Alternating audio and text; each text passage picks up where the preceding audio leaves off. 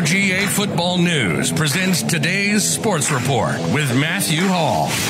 On today's Sports Report, we'll talk about University of Georgia football and more. Today's Sports Report is brought to you by Happy Sewing and Quilting, offering products that will help you show your bulldog pride. Hall Shots Photography, going above and beyond to provide pristine and professional photography for all of life's greatest moments, plus many other fine sponsors. And now, here's your host of today's Sports Report, Chris Hall. Hi, guys. Welcome to today's Sports Report with Matthew Hall. I'm Chris Hall, your host. Matthew not with us today, but recently we had the opportunity to take some time to talk with Mike Farrell from Rivals.com. Mike, of course, is the leading recruiting expert for Rivals.com. And we talked about the University of Georgia's great win over Cincinnati in the Peach Bowl. Also, we talked about different other things having to do with college football. Good stuff for you today on today's Sports Report with Matthew Hall. And we'll go to that program right now. Of course, we who are University of Georgia football fans, we were really excited about the fact that Georgia was able to pull out that win on the Podlesny's 53-yard field goal with just a very few seconds left. And then, of course, Georgia got a setback or a touchback on the final play of the game. But Georgia winning that game 24-21 over Cincinnati. And but, man, you know, for people who are interested in the University of Georgia, boy, that was a good football game.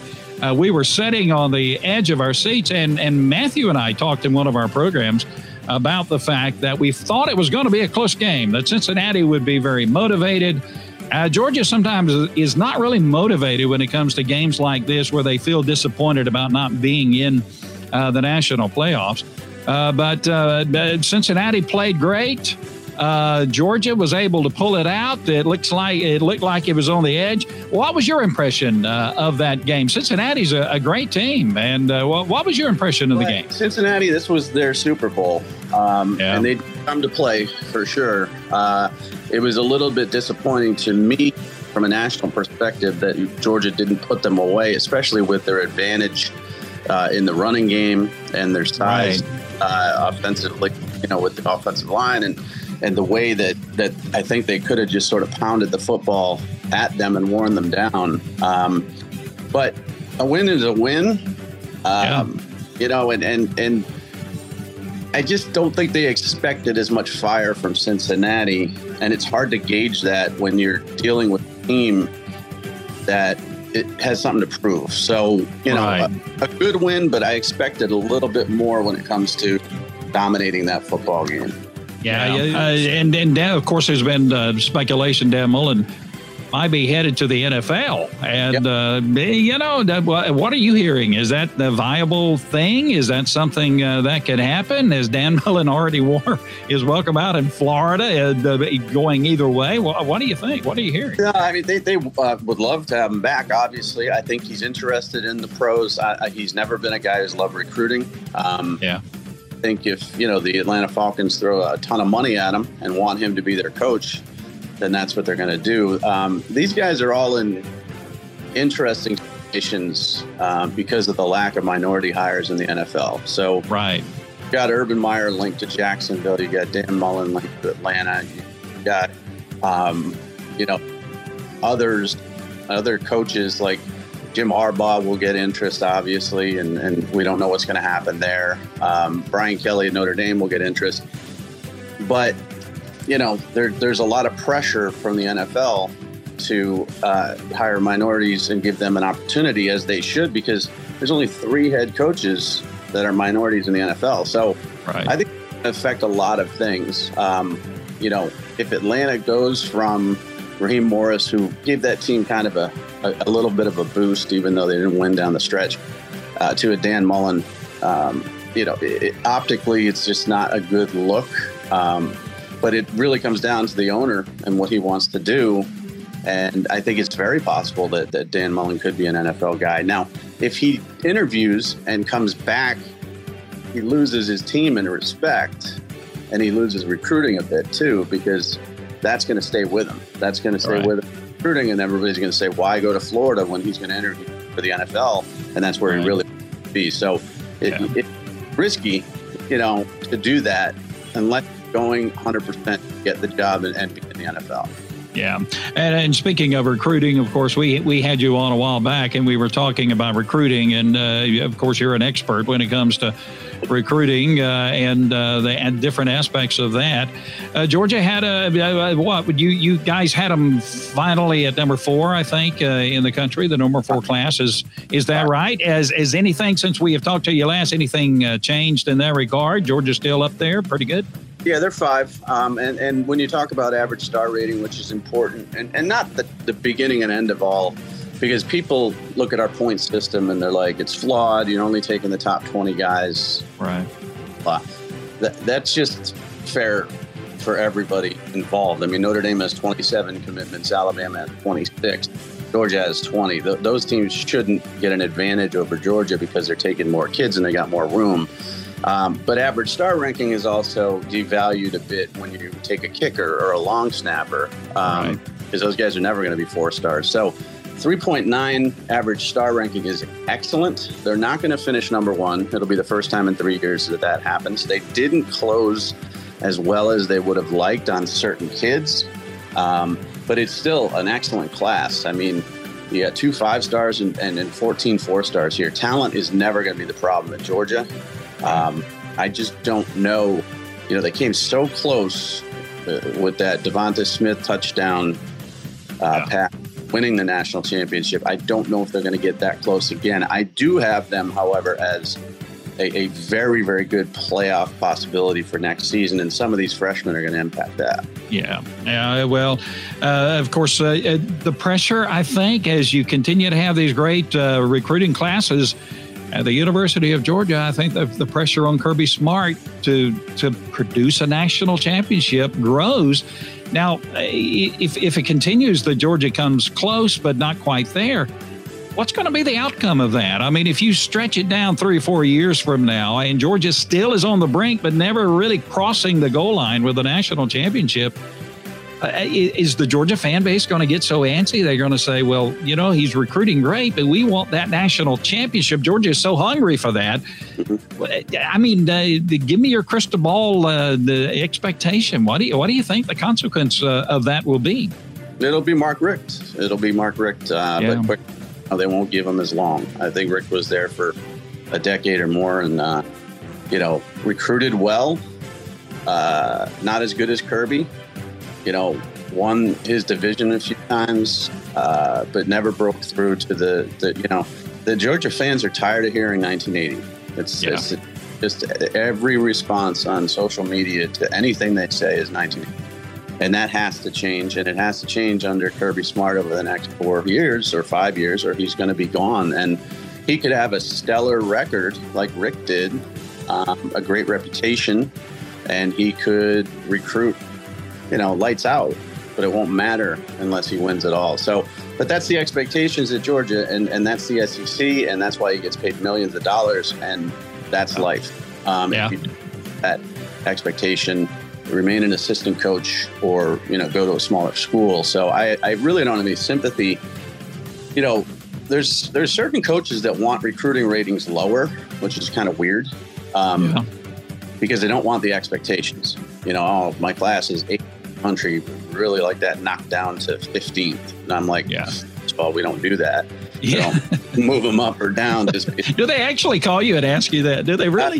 I've had that question asked many times, mostly up. Can I get this class up? And they do have bonuses involved with it. I mean, there's certain coaches that have $250,000 bonuses involved with how many 4 or 5 stars. Wow. So there's money on the line. But overall, with recruiting come expectations. In the SEC, when you see Alabama doing it consistently, and they've had the top class 8 of 10 years under Saban, and he's won numerous titles, and Kirby's won 3 straight, and he's got nothing to show for it from a national title perspective, people will get antsy. And you look at the teams above them in our recruiting rankings, Alabama, Ohio State's won recently, and they're in the title game. LSU won last year. Clemson's won 2 and in the playoff. And then there's Georgia. So they're kind of the odd team out when it comes to recruiting rankings, and that will have to change on the field. Yeah, we're looking, Georgia fans are really looking forward to next year with JT Daniels coming back and James Cook coming back, Devontae Wyatt coming back, and a good recruiting class coming in. Let's kind of turn the page a little bit and go to the Heisman Trophy. DeVonta Smith, the Heisman Trophy winner for 2020. Certainly deserving of that. That is no surprise whatsoever. My prediction was for Mac Jones simply because he's a quarterback. The Heisman Trophy seems to be a quarterback kind of thing. But I have absolutely no qualms with DeVonta Smith being the Heisman Trophy winner. A fantastic player, former commit to Georgia, I might add, before he flipped and went to Alabama. One surprise for me was the fact that Justin Fields was 7th in the voting for the Heisman Trophy. Of course, Trevor Lawrence was number 2 in the voting, Mac Jones number 3, then Kyle Trask, Najee Harris number 5, Breece Hall from Iowa State number 6, and then Justin Fields. Was that a surprise to you? First of all, I'm sure you're in agreement with DeVonta Smith being the winner, but what about Justin Fields at number 7? We're living a world now where people are a prisoner of the moment, and what you've done for last week is what people judge things on. And it's very frustrating. Justin Fields didn't have a great game against Indiana, and he had a very poor game against Northwestern, and that eliminated all his chances. And I get that, Yeah. Is he still one of the top 2 talents in college football? Yeah, I'm rolling out my Farrell 50 this week of the 50 best players in college football, and Justin Fields is in the top 5 easily. I think a case could have been made for Najee Harris, but I love DeVonta Smith having received this award because it opens things up for wide receivers. Right.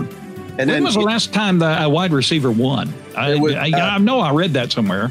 Desmond Howard 100 years ago. Desmond.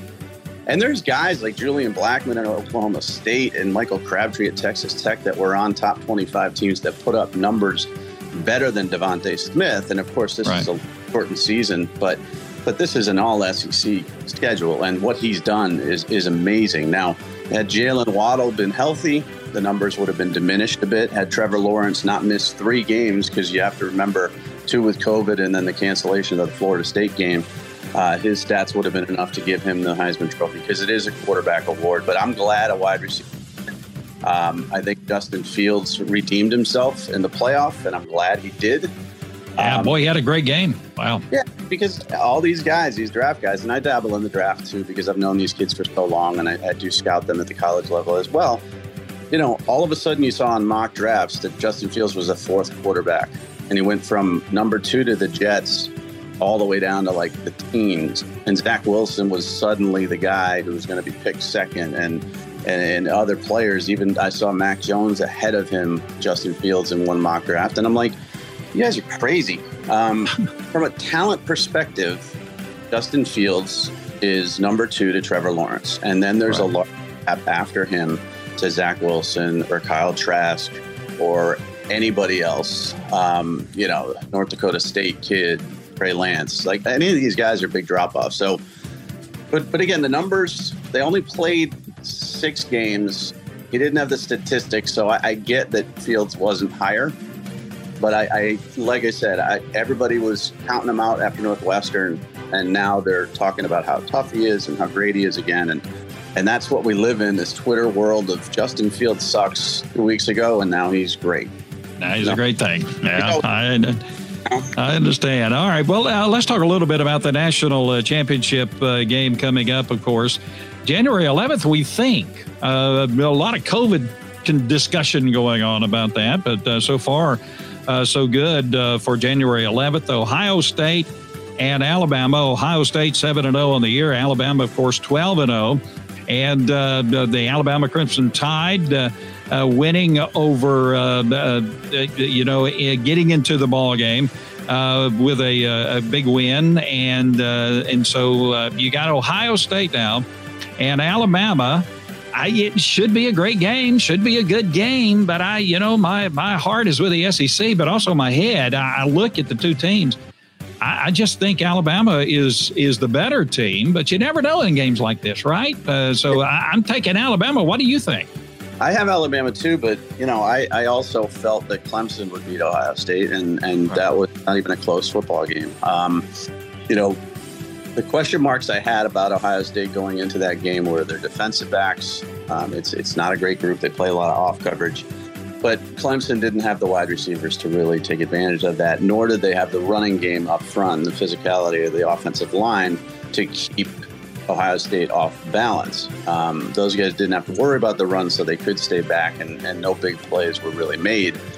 And against Alabama, you've got a very, very formidable offensive line. You've got a great running back who can not only run and catch the ball.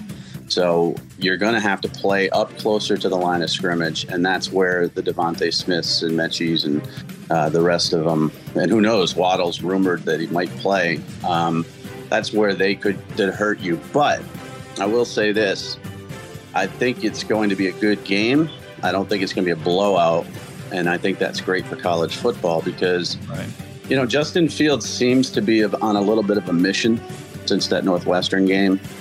Chris Olave is a tremendous receiver. Garrett Wilson's a tremendous receiver. They got talented tight ends. Their offensive line is as good as Alabama's. Trey Sermon's a downhill guy. They score on Alabama. The biggest issue is going to be the big plays, and I think Alabama will have a couple more and win this by a touchdown. Yeah, I think it's going to be a high-scoring game. That's the way it is in college football now. But what do you think? I don't think it's going to be like a 14-9 game at all. I think you know, these defenses are just going to try to kind of hold the other guy down while their offense scores. What do you think? Yeah, you know, if you have two good quarterbacks, there's just no way to have a 14-9 game. There's no way to defense and stuff. Defense is at such a disadvantage in college football in so many ways now. Targeting just being the latest addition. But, you know, you can't touch guys beyond this point of the line of scrimmage. Any play that's a 50-50 ball is going to be called against the defensive back for interference mostly. The wide receivers can get away with subtle push-offs. Your defense just doesn't really have a chance to slow people down. So I see a high-scoring game as well. I'm not sure what the over is in Vegas, but they usually know pretty well, and I'm sure it's high. I'm looking for a bit of a shootout. I think it's going to come down to big plays and mistakes. And I think Ohio State is probably going to just make maybe one or two mistakes that Alabama just doesn't make, because Alabama simply does not make mistakes. Yeah, a good football team, as good of an Alabama football team as I have ever seen in reality, and just a really good football team. I think Vegas had Alabama at an 8-point favorite the last time I saw. So, you know, that may be holding true or not. One final note, and Mike Farrell from Rivals.com with us today on today's sports report. And we appreciate you taking time to be with us, Mike. But one other thing, Steve Sarkisian going to Texas. Of course, the offensive coordinator for the University of Alabama, now the head football coach at Texas. I didn't see that one coming. What do you think about the hire, and will it have an effect on the national championship game? It was interesting because we thought Tom Herman had survived. They blew out Colorado in their bowl game. You know, if he was going to be fired, a lot of people thought it would be before signing day or during the season. So there was kind of a sense of relief from everybody that, okay, we're, you know, and relief is sometimes good, sometimes bad, but we're going to see another year of Tom Herman. And then out of the blue on Saturday that he's fired, and instantly came out that Sarkisian was the guy that they wanted and targeted at an agreement with him. I thought, you know, it was Urban Meyer or bust, but it was. I think they were afraid he was going to get another job at the NFL level. I think they really wanted him and his offensive ability at Texas with some of the young talent they have. My question is going to be is how will he recruit? He's a good recruiter. He had the #1 recruiting class in the country at USC in 2015, but that's USC. Geographical advantage. Now you've got A&M, Oklahoma, LSU, Alabama, you name it. Everybody's in the state of Texas, Ohio State. trying to get these kids. So that's going to be his biggest challenge. But from what I understand, this was a recruiting move more than anything else to save the 2022 class, which is a very, very deep class in the state of Texas. Get those kids on board and let Sarkisian work with the young talent and hope it works out. I don't know if it will, but I will say this. It's embarrassing for Texas to not be Texas for the last 10 years. That's a somewhat easy job. Yeah, and there's such a recruiting base in Texas. And you're right, Texas has not been Texas for so long. Boy, you're talking about a pressure cooker to produce that football position at the University of Texas. You better get it going, and you better get it going pretty quick. That fan base is so hungry now to see Texas back. And they should be. They ought to be with the recruiting base they have and just the appeal that the University of Texas has. But, boy, they lose a lot of players out of the state of Texas to teams like Georgia and Florida and Ohio State, as you say. So I don't know. God bless Steve Sarkisian. He's a good guy, and he's a good coach. He's got a proven record, but boy, that's going to be a tough one. Well, Mike, thank you so much for joining us today. We're going to try to hook back up with Matthew. We lost him in the great beyond, but Happy New Year to you. And tell us a little bit about how things are going at Rivals.com. And people, I love your post. I'm Facebook friends with you, and I check on you almost on a daily basis for things that you put out every day. And I would encourage people to hook up with Mike Farrell, because if you want to know what's happening in recruiting or in college football, for me, he's a number one source. Tell us how people can catch up with you and keep up to date with what you're posting and the information you're sharing. Yeah, we have a great Georgia site, ugasports.com, and we support them from a national level, with all sorts of recruiting updates and news. And I'm an opinionated person. And I'm not afraid to be so in the recruiting business or in college football business. So follow me at Rivals Mike on Twitter. You'll get realism. If you don't want that, then don't follow me, because I will burst some bubbles. I will say some bad things about programs that aren't succeeding, and I will say good things about programs that are. And on Instagram, I'm at Rivals Godfather. I'm building TikTok now, which is hilarious. Yeah, that's funny. Yeah, Mike Farrell on TikTok. Oh, boy. Rivals Godfather on there, too. Are you going to dance on TikTok? Not dance, not once, not ever. Okay. Ever. Right. It's just my head, my floaty head, talking about stuff. So, but, yeah, I think the interesting things in college football on a daily basis, like today with Tennessee, with the hiring freeze and the transfer of Barrett Gilbert and whether he's going to go to Tennessee and now he might go to Georgia or someplace else. I'm going to talk about all that stuff on a daily basis every day, and I love it. So if you follow me, feel free to interact and let me know what you think. I don't care if it's good or bad. And that's the fun part about this job.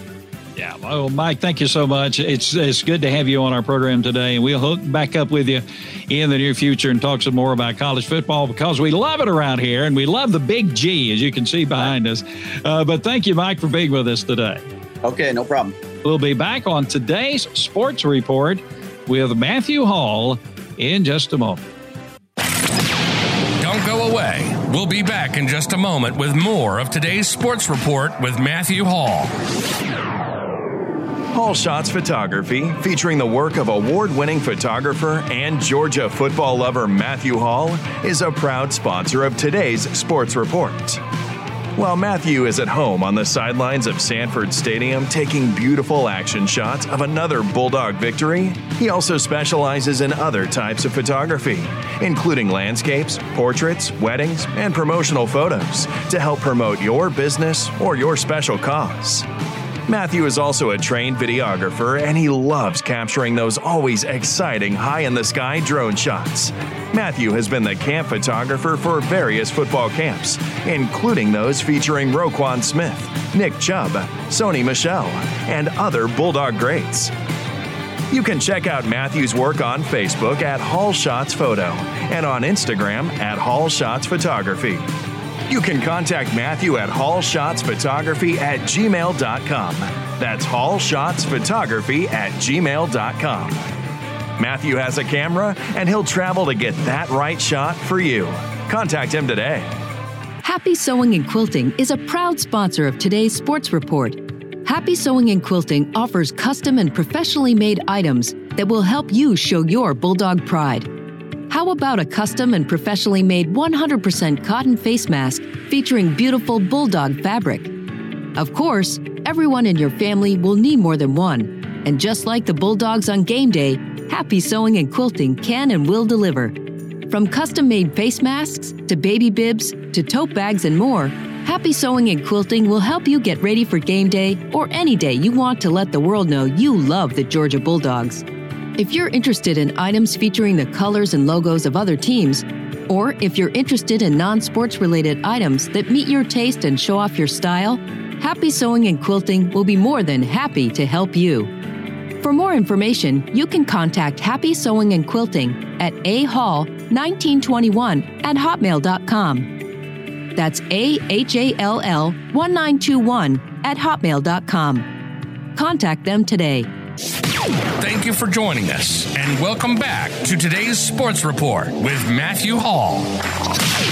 All right, well, guys, it's been a good time here on today's Sports Report with Matthew Hall. It's been good to have Mike Farrell with us on our program today. Good information that he has shared with us about the University of Georgia Bulldogs. And so we're going into the off season, and we'll have all kinds of information for you. Recruiting time is coming back up.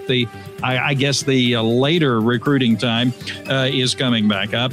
And so we're going to wrap up our program. Thank you for joining us today, and we'll get back with you soon here on today's Sports Report with Matthew Hall. Thank you for joining us for this edition of today's Sports Report with Matthew Hall. We thank our many fine sponsors for making our program possible. Be sure to join us for our next program as we keep you up to date with University of Georgia football and more. Until then, be safe and go Dogs!